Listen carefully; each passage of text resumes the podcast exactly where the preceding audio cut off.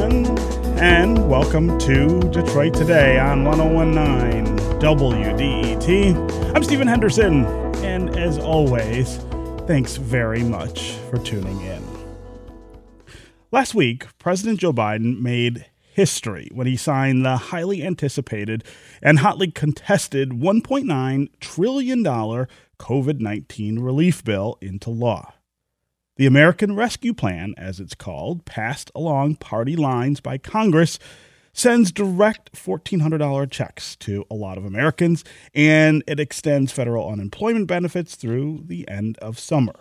Other measures in the stimulus are also making news, like the expansion to the child tax credit and the three hundred fifty billion dollars in federal aid allocated to state and local governments. Think about the ten billion dollars that is on its way, for instance, to the state of Michigan. This measure is unprecedented in its size and in its scope, and it has been heralded as an important marker in shifting how we as a nation address and think about poverty. After years of political austerity and cutting budgets to make them balance, some people are saying this relief bill could mark the beginning of a new era of big government. So what does the stimulus bill mean for the future health of our economy? Is this American Rescue Plan a precursor to other progressive economic policies that we will see unfold under the Biden administration? And what does this all mean for you and your family? Today, we are going to talk with an expert on the subject. Paul Krugman is a Nobel laureate. He's an op-ed columnist for the New York Times, where he covers macroeconomics, trade, healthcare, social policy, and politics. He's also the author of more than twenty books, including Arguing with Zombies, which is now available in paperback. Paul Krugman, welcome to Detroit Today. Hi there. Good morning. It's great to have you here with us in Detroit. Um, I want to start with the American Rescue Plan, which uh, passed last week. As I said in the open, it is dispensing one point five trillion dollars in government aid to the public. What struck you most about this piece of legislation? Well, the first thing is that it is actually big enough to do the job, which, given our experience from the um, the beginning of the Obama administration, is a really welcome contrast. Back in two thousand nine, people like me were tearing our hair out saying this is an inadequate-sized plan, uh, it will fall short, and then people, instead of saying we need more, uh, the political system will respond by saying, well, that didn't work, so no more, no more of that. And this time around, we really have a, a plan that is Uh, is big enough to probably produce a very, very strong economy over the next year and then do a lot of other good stuff uh, further down the road. So uh, a lot of the people who are talking poorly or negatively about uh, this legislation um, say that it's that it's too big, that, uh, you know, you've thrown the kitchen sink in here to try to appease, you know, political constituencies. Uh, Republicans say that there are Uh, goodies in here for, for liberals and, and, and Democrats that don't belong uh, in a stimulus bill. Uh, talk about why you don't think uh, that's a legitimate criticism. Okay. This is not exactly a stimulus bill. I mean, there's a lot of stimulative effect from it, uh, but it's not designed. If, if your idea, if your goal was to get us back to full employment while spending as little money as possible, this is not the bill you would have written. There are large parts of it that are um, probably doing some good stuff, but not necessarily that much bang for the buck in terms of employment. So if that's your complaint, if you, if you insisted that this was supposed to be purely about uh, giving the economy a short-term lift, then this is not the bill you would have wanted to see. Uh, my view, of course, is that that's okay. It, it is, in fact, it looks like it's a about big enough to just about get us to full employment, mm-hmm. maybe even a little bit, run a little bit hot, but that's okay if, if for a while too.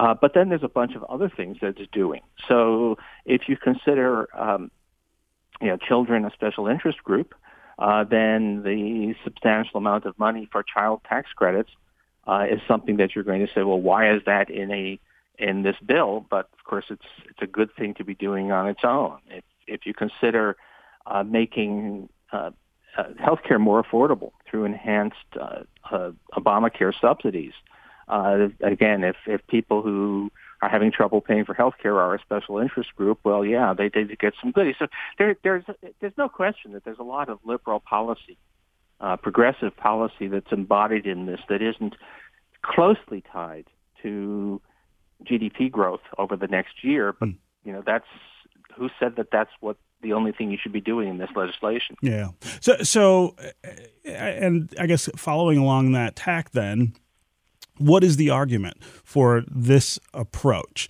versus what I suspect Republicans would rather do, which would be to to go back at the, the tax code and and give Americans relief that way? I mean, that's kind of the central tension in our politics right now about uh, the economy, that uh, one side says, look, if you just get uh, tax burdens and regulations off people's backs, the economy will do fine and uh, all boats will lift uh, with, with that tide.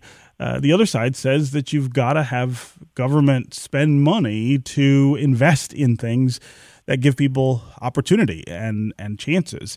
Uh, and that, yeah, it It causes debt, but uh, but the effect of it, of course, is to expand the economy by uh, expanding participation in it. Uh, talk about the tension between those two sides and which side has the advantage from your point of view. Well, I would have argued that even in a perfectly normal uh, economic slump, even if even in, in you know ordinary bad times, if there's such a thing, uh, the tax cut approach just doesn't work very well. It doesn't. We you know we had a big. It wasn't with bad times. We had a big tax cut in twenty seventeen, mm-hmm. uh, of which the core was a, a big cut in corporate taxes. That was supposed to lead to a surge in business investment and to raise wages, and that none of that happened. So it, it just it's a strategy that of you know cutting taxes as is supposed to be the universal cure for everything, and it keeps on not actually working. Uh, but if you take a look at where, where we are now, this has been an especially um, a, a, a, an economic as well as health disaster that is especially unsuited for tax cuts as your medicine of choice, uh, because it's been, as people say, it's a K-shaped recovery. Some people have been doing pretty well. That's the upper leg of the K. Mm-hmm. But many people have been doing very badly because they're in jobs that have been wiped out, at least temporarily, by the pandemic. It's just been an extremely uneven um, situation in which those who are worst off to begin with are also the people who bore the brunt of the of the negative effects of everything that's happened. Uh, and those are people that cutting taxes doesn't reach them, um, or barely reaches them. I mean, we, at least the federal tax system is, it's not as progressive as it should be, but it's Uh, at the top, uh, then there are income taxes being paid by people who are earning minimum wage, and yet the people who really need relief are the people who are actually either earning minimum wage or, in fact, because they're jobless, are not earning anything at all. So there was no way to help the people who really, really needed help except by spending money, not simply by, by cutting somebody's taxes. Mm. So this was, if ever there was a, a, a slump that, that required that the government go out there and give people money, this was it. So, so Republicans, of course, also would point to the the amount of debt this adds uh, to to our to our economy. Of course, they don't necessarily point the same thing out when, for instance, tax cuts, as you pointed out in twenty seventeen, the the huge tax cut, the Trump tax cut, Uh, didn't inspire as much economic activity as uh, as it was anticipated to, and it, it also added a lot of debt. But uh, but but there's no question here that that uh, this is borrowing. This is borrowing on a on a massive scale. Should we be worried about uh, about uh, doing that? No, we really shouldn't. And it, it, you need to look not just at the you know, the debt number can sound really scary.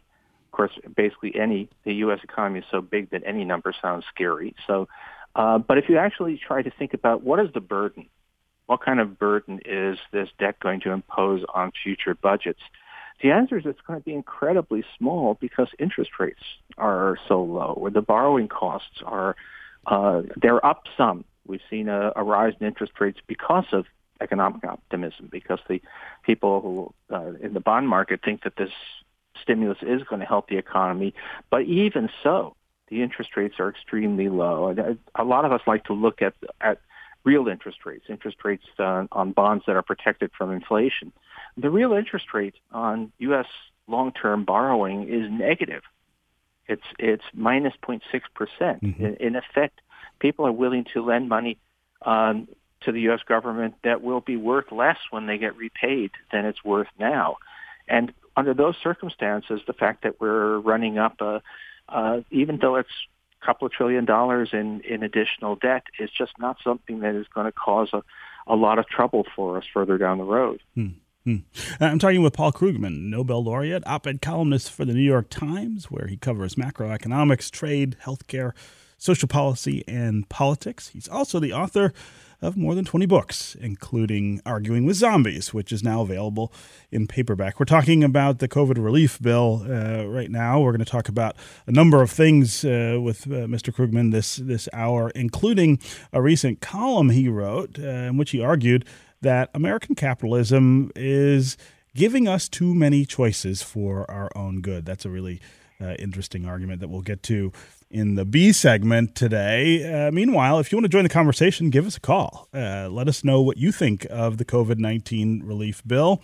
Uh, how is this stimulus uh, having an effect on you and your family? Do you have any concerns about the legislation or about the amount of money Uh, that's involved? Um, what do you think of the exclusion of the fifteen dollars minimum wage from uh, the American Rescue Plan, something that uh, the House of Representatives had in its plan, but that could not get through uh, in in the Senate?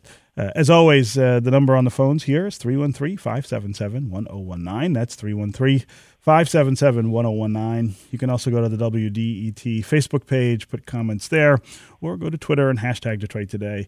Uh, and we'll work you into the conversation. Uh, also, just give us a call if you've got a, a question for Paul Krugman. How often is it here on Detroit Today that we have a Nobel laureate with us uh, to, to to aid the conversation?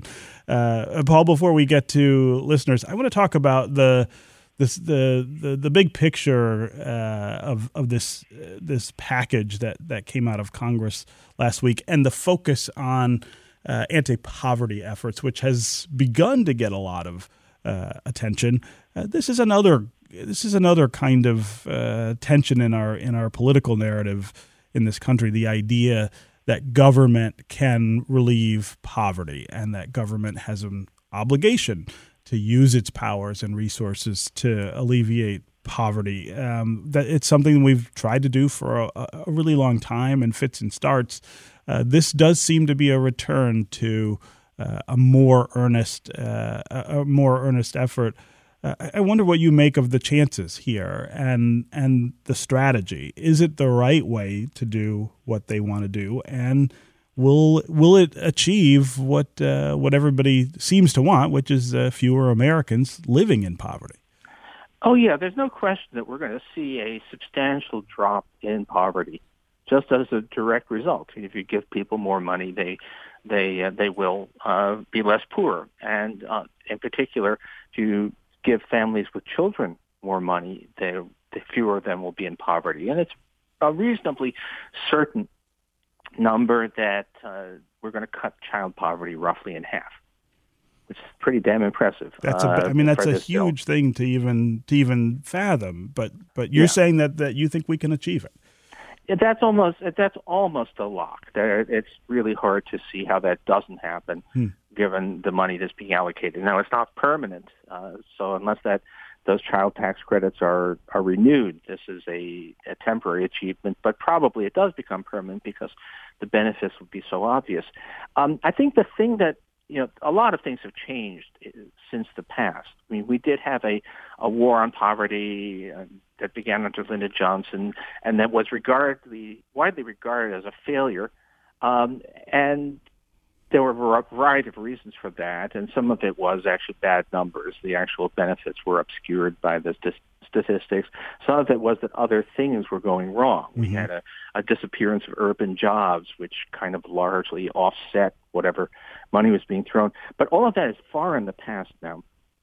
And we know a lot more now. You know, the, the constant worry on the right side of the political spectrum is that giving people money will cause them to be lazy, to stop working. Uh, but we have a lot of evidence from programs here, programs abroad, careful study of what happened as uh, past anti-poverty programs were rolled out across the country, all of which says that those concerns are hugely exaggerated, that we're not going to see a mass outbreak of laziness as a result. We're just going to see that a lot of people are a lot less poor. And, you know, we had a, a caller yesterday who talked about the idea that, quote unquote, giving people things for free uh, uh, in, in encourages uh, a lack of productivity and hurts the economy. This is a, a narrative we hear a lot from the right. Is that the right way to even look at what's going on in this bill, the idea of, quote unquote, giving people things for free? I don't see a lot of that in here. No, I mean, it's it's certainly, we're giving three thousand dollars per child uh, to families with children. Mm-hmm. That that so that is certainly giving people something for free. But it's uh, one of the actually great things about this is that it's not conditional. It's not, we'll give you three thousand dollars unless you can make enough money uh, to, working at the supermarket so that you don't need it. It's it's you just get the money, mm-hmm. which means that there isn't a really strong disincentive effect. There's no reason for people not to work, um, except you know some people, uh, a few people might choose to work fewer hours so they can spend more time raising their children. But that's kind of a good thing, not a bad thing, right? And the um, the the kinds of incentive effects that that some past poverty programs have had. Uh, which comes out of the fear that we might be giving people too much and therefore we need to claw back the money if at all possible. Uh, th- those those were a mistake. Uh, it's always been a question how important they were, but in any case, that's not that's not in this. This is this is just we're going to give people money that will help them raise their kids, and um, it's hard to see a, a major downside in any of this. So yeah. the the whole I mean the whole notion that poverty is happens because the poor don't have enough incentive to, to make themselves better off. That's always been you know, morally dubious and intellectually pretty pretty poorly uh, based. But in any case, this bill doesn't cause those problems. Yeah. Okay, we're going to take a quick break. When we come back, we'll continue this conversation with Paul Krugman of the New York Times, and we will get to your calls. Mike in Chesterfield, Jeff in Livonia, you are up first. If you want to join them, three one three, five seven seven, one oh one nine is the number here on the phones. You can also go to Facebook or Twitter. We'll try to work you into the conversation that way. We'll be right back with more Detroit Today.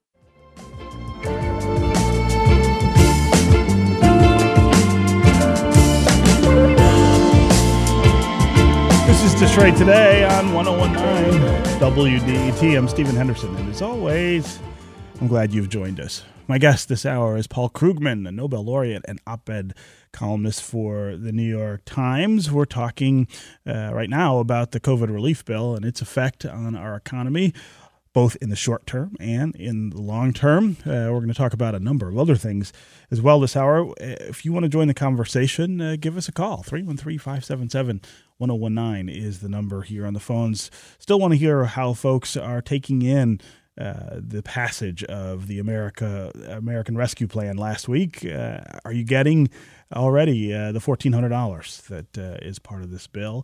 Uh, are there other provisions that uh, you expect to make things a little easier for you? Uh, also, give us a call. Let us know what you think of all the money that is flowing uh, to state and local governments. ten billion dollars on tap to come here uh, to the state of Michigan. Uh, that's a huge, huge boost uh, to a lot of different uh, areas.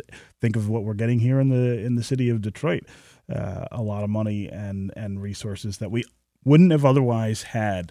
Uh, again, three one three, five seven seven, one oh one nine is the number on the phones. Let's start with Mike in Chesterfield. Mike, welcome to the show. Hey, Steve. Hey. Uh, Stephen, how are you doing today? Good. How are you? I'm doing fine. I have uh, a few gripes with uh, Professor Krugman on this stuff. Um, right.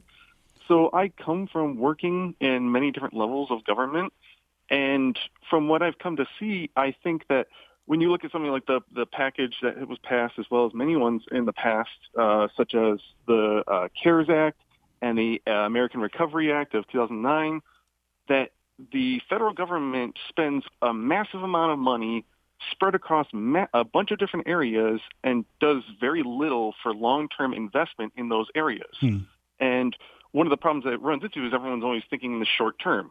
It's how you stimulate the economy in one regard or another, but you spend a massive amount of money adding to the debt, which will add to, uh, which will increase the interest uh, going on the payment for the deficit, while you're not getting anything for it. You look at massive uh, spending from the past in the, from the federal government, like in eighteen oh three with the Louisiana Purchase, or dur- uh, during the sixties with the Apollo program, or the Manhattan Project, or the interstate highway system.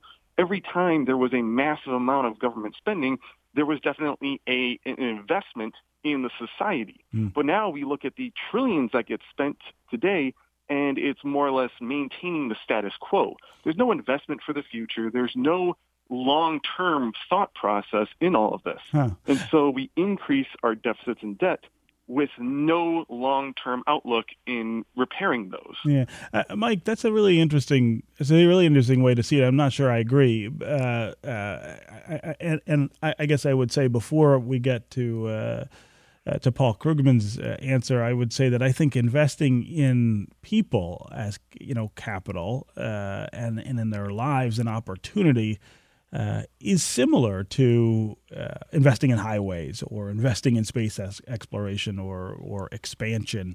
Um, but but uh, Paul Krugman, uh, answer answer Mike's criticism here. Uh, first thing, just about the burden of the debt. Um, you know, yes, it's it's a lot of money, but if you really want to think about, uh, you know, are we are we are we blowing it? Are we are we using up, uh, to use the jargon and. and among economists, are we using up our fiscal space?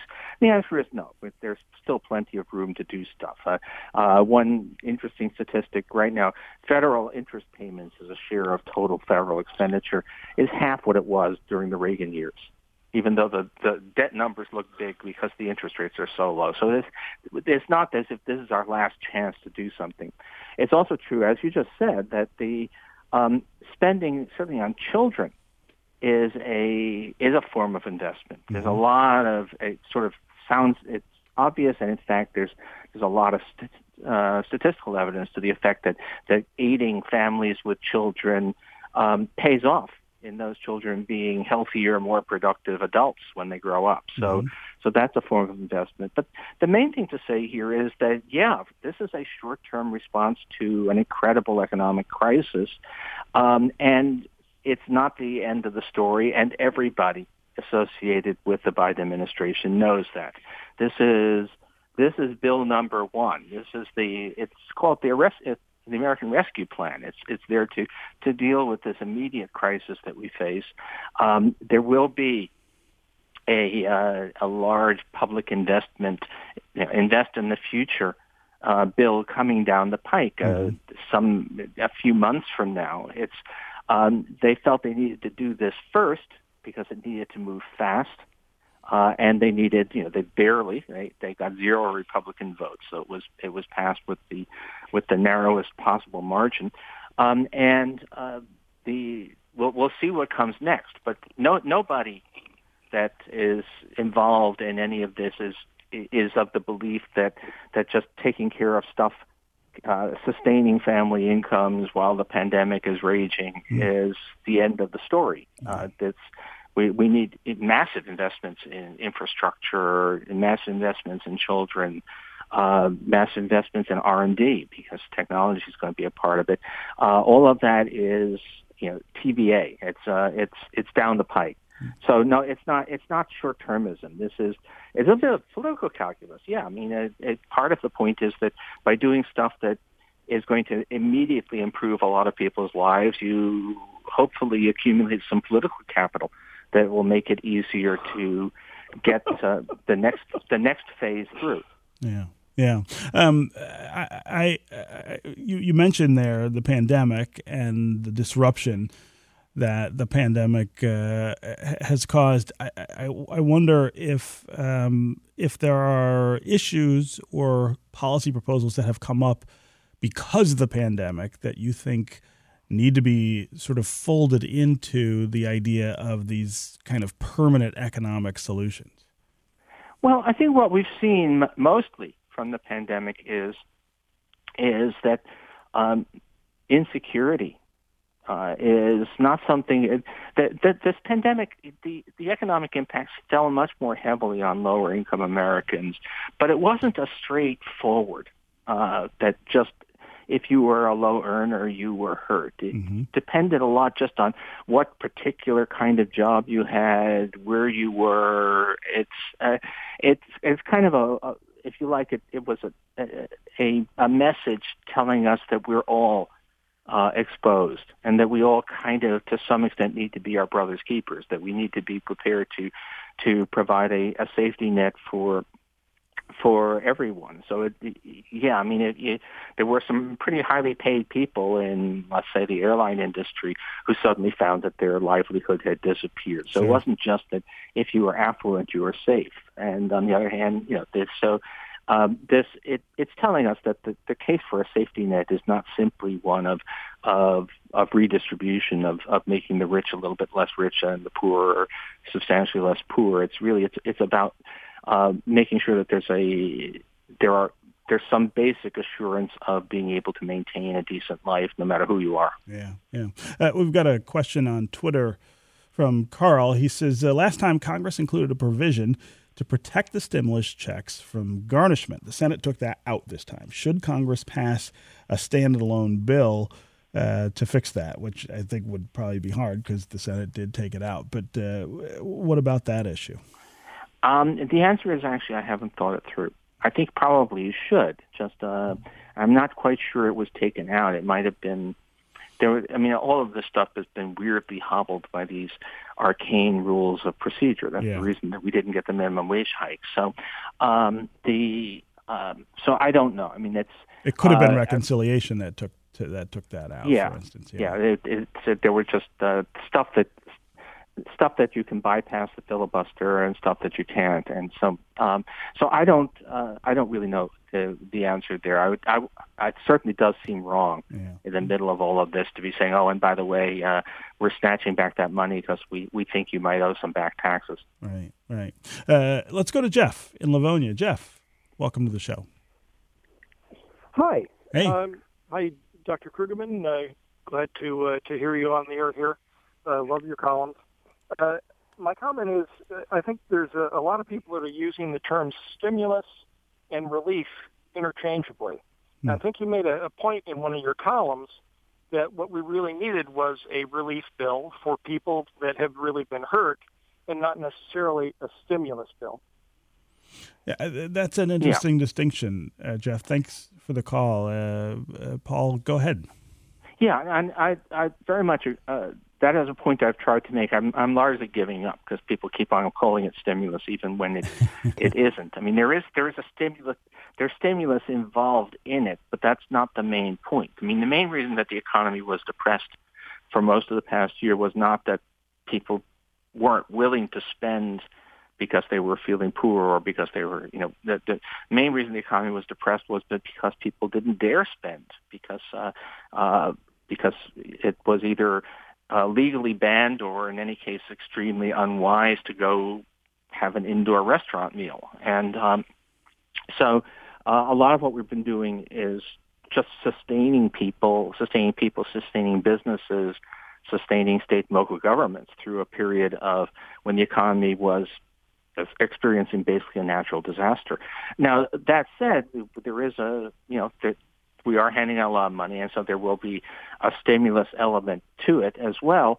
Um, and but all of it clearly, um, it's this is time limited. If if things continue to go as well as they seem to be under the vaccination program, then by the end of this year, uh, stimulus won't be really what we need. It will be a, a question of uh, now how do we how do we make the economy grow mm-hmm. uh, in an equitable way looking forward. But mm-hmm. yeah, this was, um, and particularly, yeah, it, if if it was purely stimulus, then we could have done with a bill that was substantially smaller than this, but it was a lot more than that. Yeah, uh, I also wonder. I mean, you're somebody who's watched this this political tug of war uh, in Washington for a long time over over you know individual bills like this one, but also over the the, the kind of larger narrative about how government interacts with the economy. Uh, it, it seems though that that we are in a different kind of space than we have been before uh, when it comes to how entrenched uh, the two political sides are, and and this idea that uh, that it's almost impossible to get anything done unless you have complete control uh, of government. Yeah. You know, both houses and the White and the White House. Uh, how likely do you think it is uh, that the Biden administration will get to these other things that you're that you're talking about? Um, and if they do, they have to do it in the next two years, just in case uh, you know you lose control of one of the one of the houses of Congress in, in the midterms. Well, they, you know, the short answer is nobody knows. I mean, the um, they did a remarkable job of holding together this you know razor thin Democratic majority for this bill. Um, it's. The, I would be tempted to say that, look, a lot of the things that we want to do, uh, repairing the country's infrastructure is enormously popular. Mm-hmm. Uh, it's it's something that, that uh, a huge majority of the public wants. Uh, but this, the American Rescue uh, Plan was also enormously popular, and it still didn't get a single Republican vote. Right. So um, can we, can clearly... Whatever happens, we'll again have to use reconciliation. Uh, there's no way you're going to get sixty senators for basically anything um, in in this political environment. Question is whether a few Republicans might join in, or alternatively, whether some uh, still deficit-cautious Democrats might defect. Uh, it's going to, it, going to depend a lot on the details. But my guess is that there will. Well, I, I'm reasonably sure that there will be a significant public investment bill uh, coming up next. Uh, how big it will be, how adequate is what you'll have to do to get the more conservative end of the Democratic coalition on board is what's still up in the air. Yeah. And how likely do you think this this momentum, I guess, uh, is to change the ground rules for the conversation? I mean, at some point, doesn't there become uh, a, a, a real pressure on Republicans and conservatives from their constituents uh, to think differently or behave differently when it comes to these kind of things? I mean, can you win over enough uh, voters uh, to really change the conversation uh, about these things so that uh, we we don't just kind of seesaw back and forth? When, when one party's in charge, we do one thing. Uh, when the other party gets gets control, we erase all of that and, and r- race in the opposite direction. Well, um, that's a huge debate running among uh, political scientists right now. Mm-hmm. Uh, the we're an enormously polarized country. Uh, so we have a situation right now in which something like seventy percent of the public um, appeal uh, approves of, of this bill that was just passed, and yet the betting is that the The normal expectation is that the Democrats will lose control of Congress um, in in the next uh, in the midterm elections anyway, partly because of redistrict, redistricting and gerrymandering, and partly because um, people always tend to vote against whoever holds the White House. And that sounds crazy. The public basically really, really likes Joe Biden's policies and is likely to strip him of any effective legislative power anyway. Um, so we will, maybe the rules have changed. And we're, we really are in uncharted territory. Mm-hmm. We didn't, uh, we've been talking about growing polarization, but uh, no, I don't even think that the most pessimistic people thought that we would have a large fraction of the party that lost the election believing that it was stolen. Right. Uh, so this is, um, uh, God knows. I mean, I'd like to think that all of the good stuff that will be happening over the next year will, in fact, in, among other things, induce a few uh, Republicans to in Congress to to change their minds, but they may figure that what matters for them is the is is the primaries, and they're more afraid of of a, a challenge from somebody, uh, some QAnon sympathizer, than they are of of general public opinion. Yeah, yeah.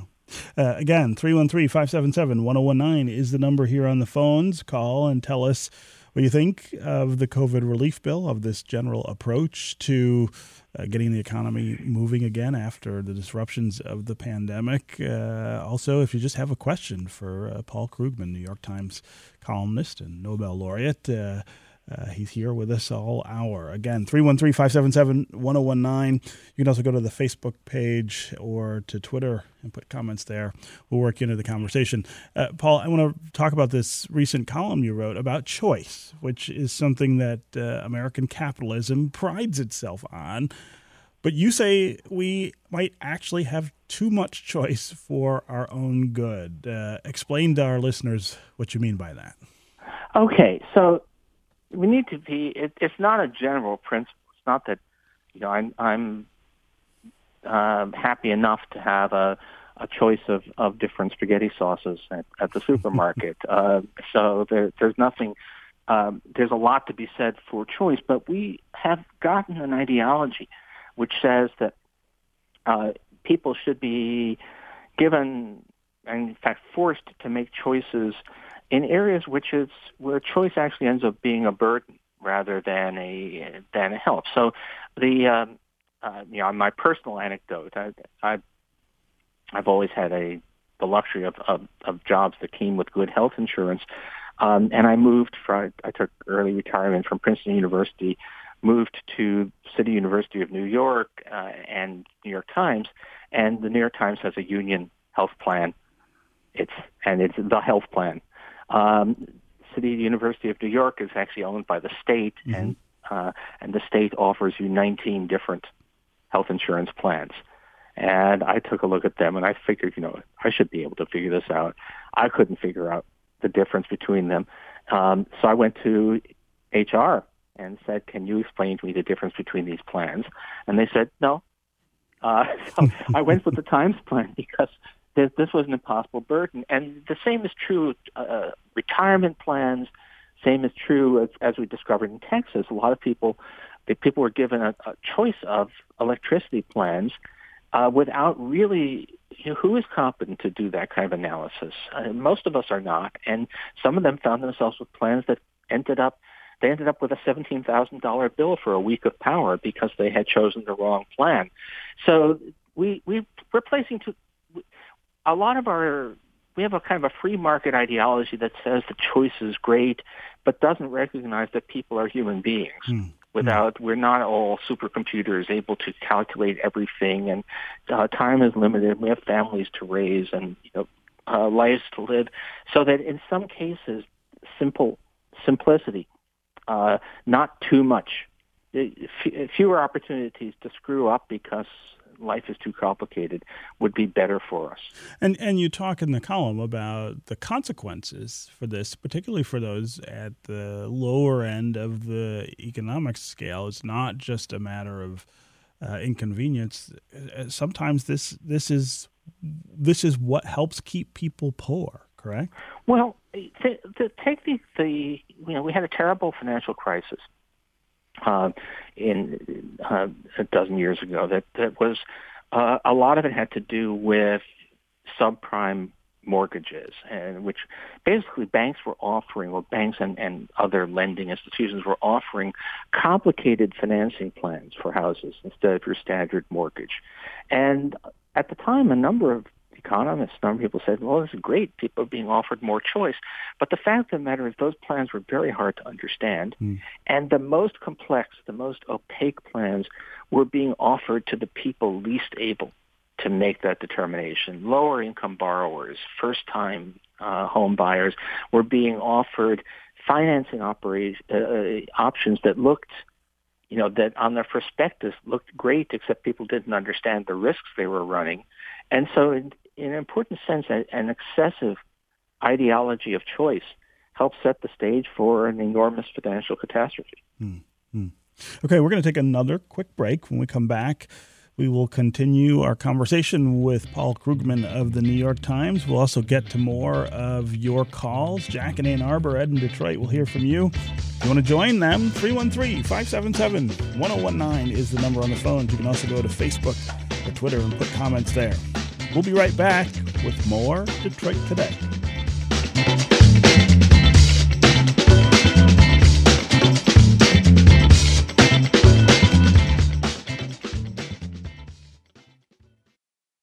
W D E T delivers trusted news, inclusive conversations, and cultural experiences that empower the community. ten nineteen W D E T, Detroit's N P R station.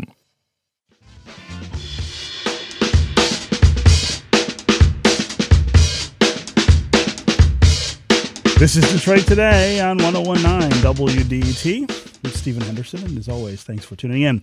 My guest this hour is Paul Krugman, New York Times op-ed columnist and Nobel laureate. We're talking about the COVID relief bill that passed uh, Congress last week and is putting money in people's pockets already. We're talking about uh, the immediate effect of it as well as the larger effect of that over time. We also were just discussing a column that uh, that Krugman wrote recently about choice uh, and whether we have maybe a little too much choice for our own good right now uh, in in this country, even though that is uh, a feature dynamic of uh, of the capitalist uh, economic system that we have. Uh, we want to hear from you this hour as well. three one three, five seven seven, one oh one nine is the number on the phones. You can also go to Facebook or Twitter and uh, put comments there. Let's go to Jack in Ann Arbor. Jack, welcome to the show.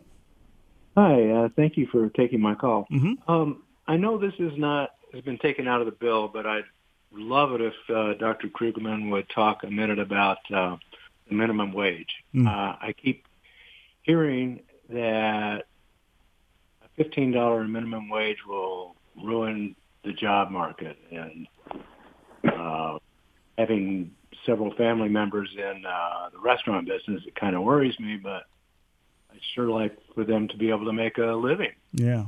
Yeah, no, great question, uh, Jack. Uh, of course, this was this was the, the the main sticking point, it seemed, between the House and and the Senate uh, over this relief bill. Uh, Paul, what do you think of the idea of a fifteen dollars an hour minimum wage? Yeah, so I was really sad to see that not make it through, and of course, it was procedural. It wasn't uh, right. Uh, it was again they these arcane rules. They. The, the Senate parliamentarian ruled that that this reconciliation, which has to deal with fiscal matters, couldn't be applied to a change in minimum wage, and uh, and so they, they couldn't do it um, without sixty, you know, without ten Republicans joining the Democrats, which wasn't going to happen. Um, the I think that on the minimum wage, first, I think a, kind of an important point. Uh, if you're in something like the restaurant business, and you say, uh, if I had to pay all my workers fifteen dollars an hour, I would be in trouble because I, I, how could I compete? But, of course, a minimum wage increase means that all of your competitors also have to pay fifteen dollars an hour. So it's a, it, that's not at all the same thing. And we need to look at what – basically this is a question you need to settle with evidence. And as it happens, we have lots and lots of evidence on, on minimum wages because – minimum wages, uh, many, I think most states have minimum wages that are above the federal level, and they change them uh, from time to time, and they're, um, but not in a coordinated way. So the original, the famous study was, there was back in nineteen ninety-three, I think New Jersey raised its minimum wage and Pennsylvania did not. And you could compare what happened to jobs on either side of the Delaware River, mm-hmm. and it turned out that um, although many people predicted a substantial loss of jobs in New Jersey, it didn't happen. And since then, there have been uh, hundreds of comparisons like that, and they all come down to the conclusion that any negative effects on employment from minimum wage hikes um, are uh, minimal. If if there if there's anything at all, there's really just not much there. So that here we have really solid statistical evidence that says that this is not a problem uh, within the range we've seen. So a, a, obviously a thirty dollars an hour minimum wage would be really, really problematic. Uh, fifteen is probably okay. It's uh, it, it would definitely raise a lot of people's incomes. It would definitely take a bite out of poverty. Mm-hmm. Um, it would.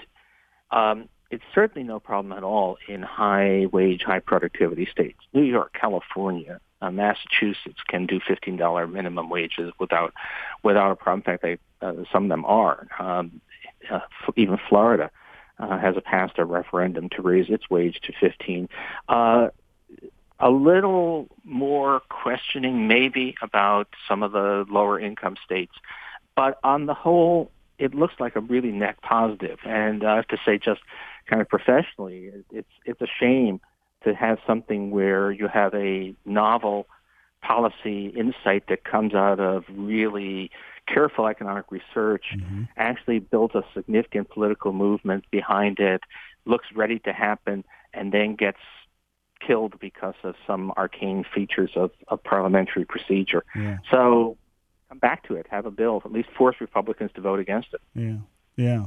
Uh, you know, the, the thing that, that for me um, is always in the background of this conversation is the change in, uh, I guess, workforce opportunity maybe would be the way to, to, to, to put it.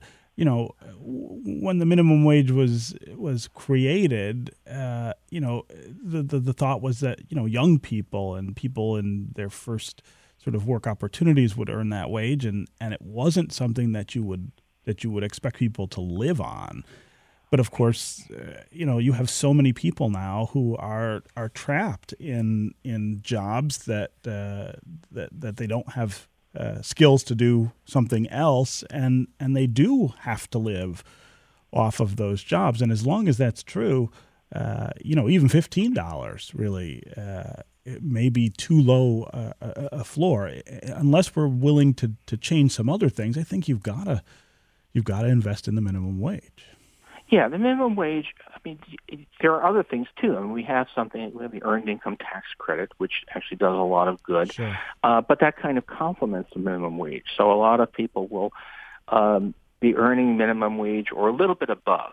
And one of the things about the minimum wage, it, it doesn't it doesn't just affect minimum wage workers. It's a, it, there's a kind of a ripple effect up the scale. Mm-hmm.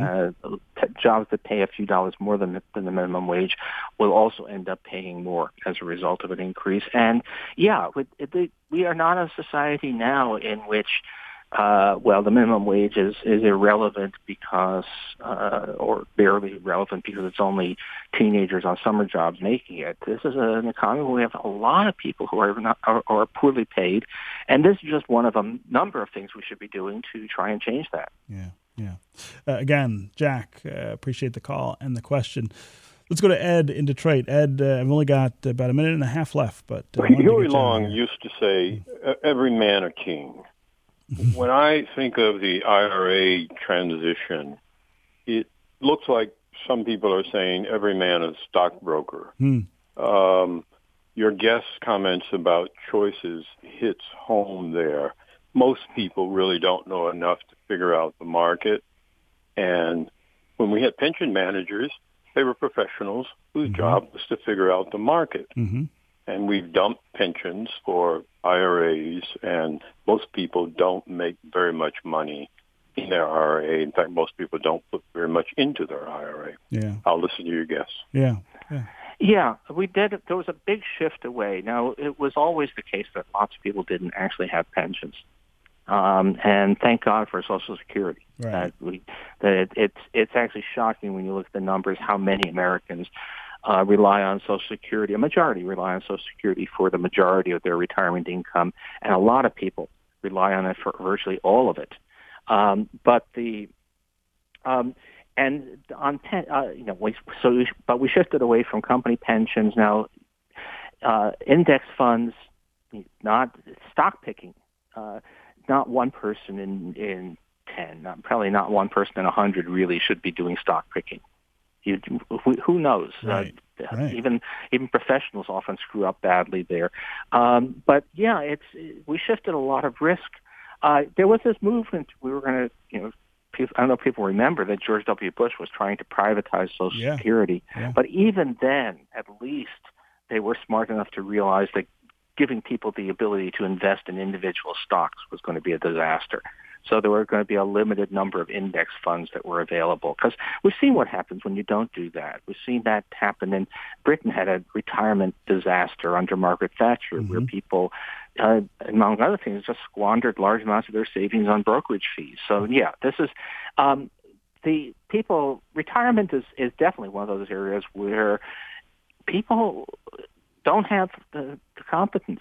I don't have the competence. I I'm, I don't uh, I don't do a whole lot of stock picking, uh, basically almost none, because uh, uh, there's just too much involved. So uh, no, this is definitely a case where, where choice is a big mistake. Yeah.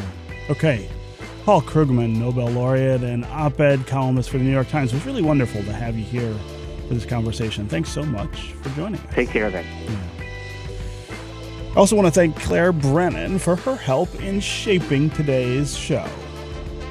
Tune in tomorrow when we're going to talk about the significance of the Pope's visit to Iraq last week and what it means to the Chaldean community and other Christian Iraqis living right here in Metro Detroit.